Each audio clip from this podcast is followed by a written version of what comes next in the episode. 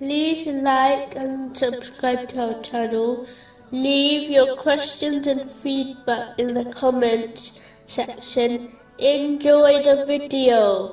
Continuing from the last podcast, which was discussing chapter 21, verse 109. But if they turn away and say, I have announced to all of you equally, In a narration found in Sahih Bukhari, number 2686, the Holy Prophet Muhammad, peace and blessings be upon him, warned that failing to command good and forbid evil is like a boat with two levels full of people, as the people on the lower level kept disturbing the people on the upper level. When passing them, they decided to drill a hole in the boat so that they could access water directly without disturbing the people on the upper deck. If the people on the upper deck failed to stop them, they would all drown. It is important for Muslims to never give up, commanding good and forbidding evil, according to their knowledge, in a gentle way. A Muslim should never believe that as long as they obey Allah, the Exalted,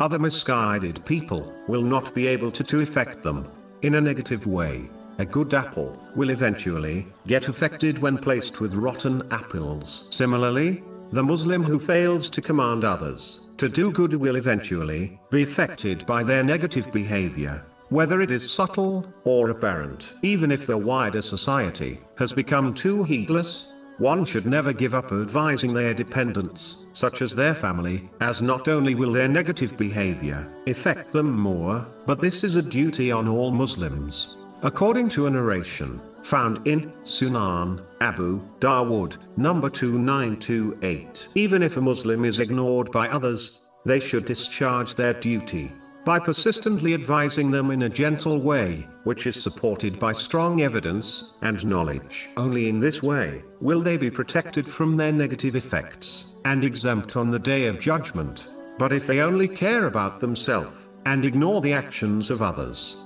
it is feared that the negative effects of others may well lead to their eventual misguidance.